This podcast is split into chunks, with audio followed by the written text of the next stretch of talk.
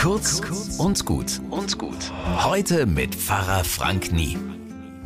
Eine Frau ist viel edler als die köstlichsten Perlen, sagt die Bibel.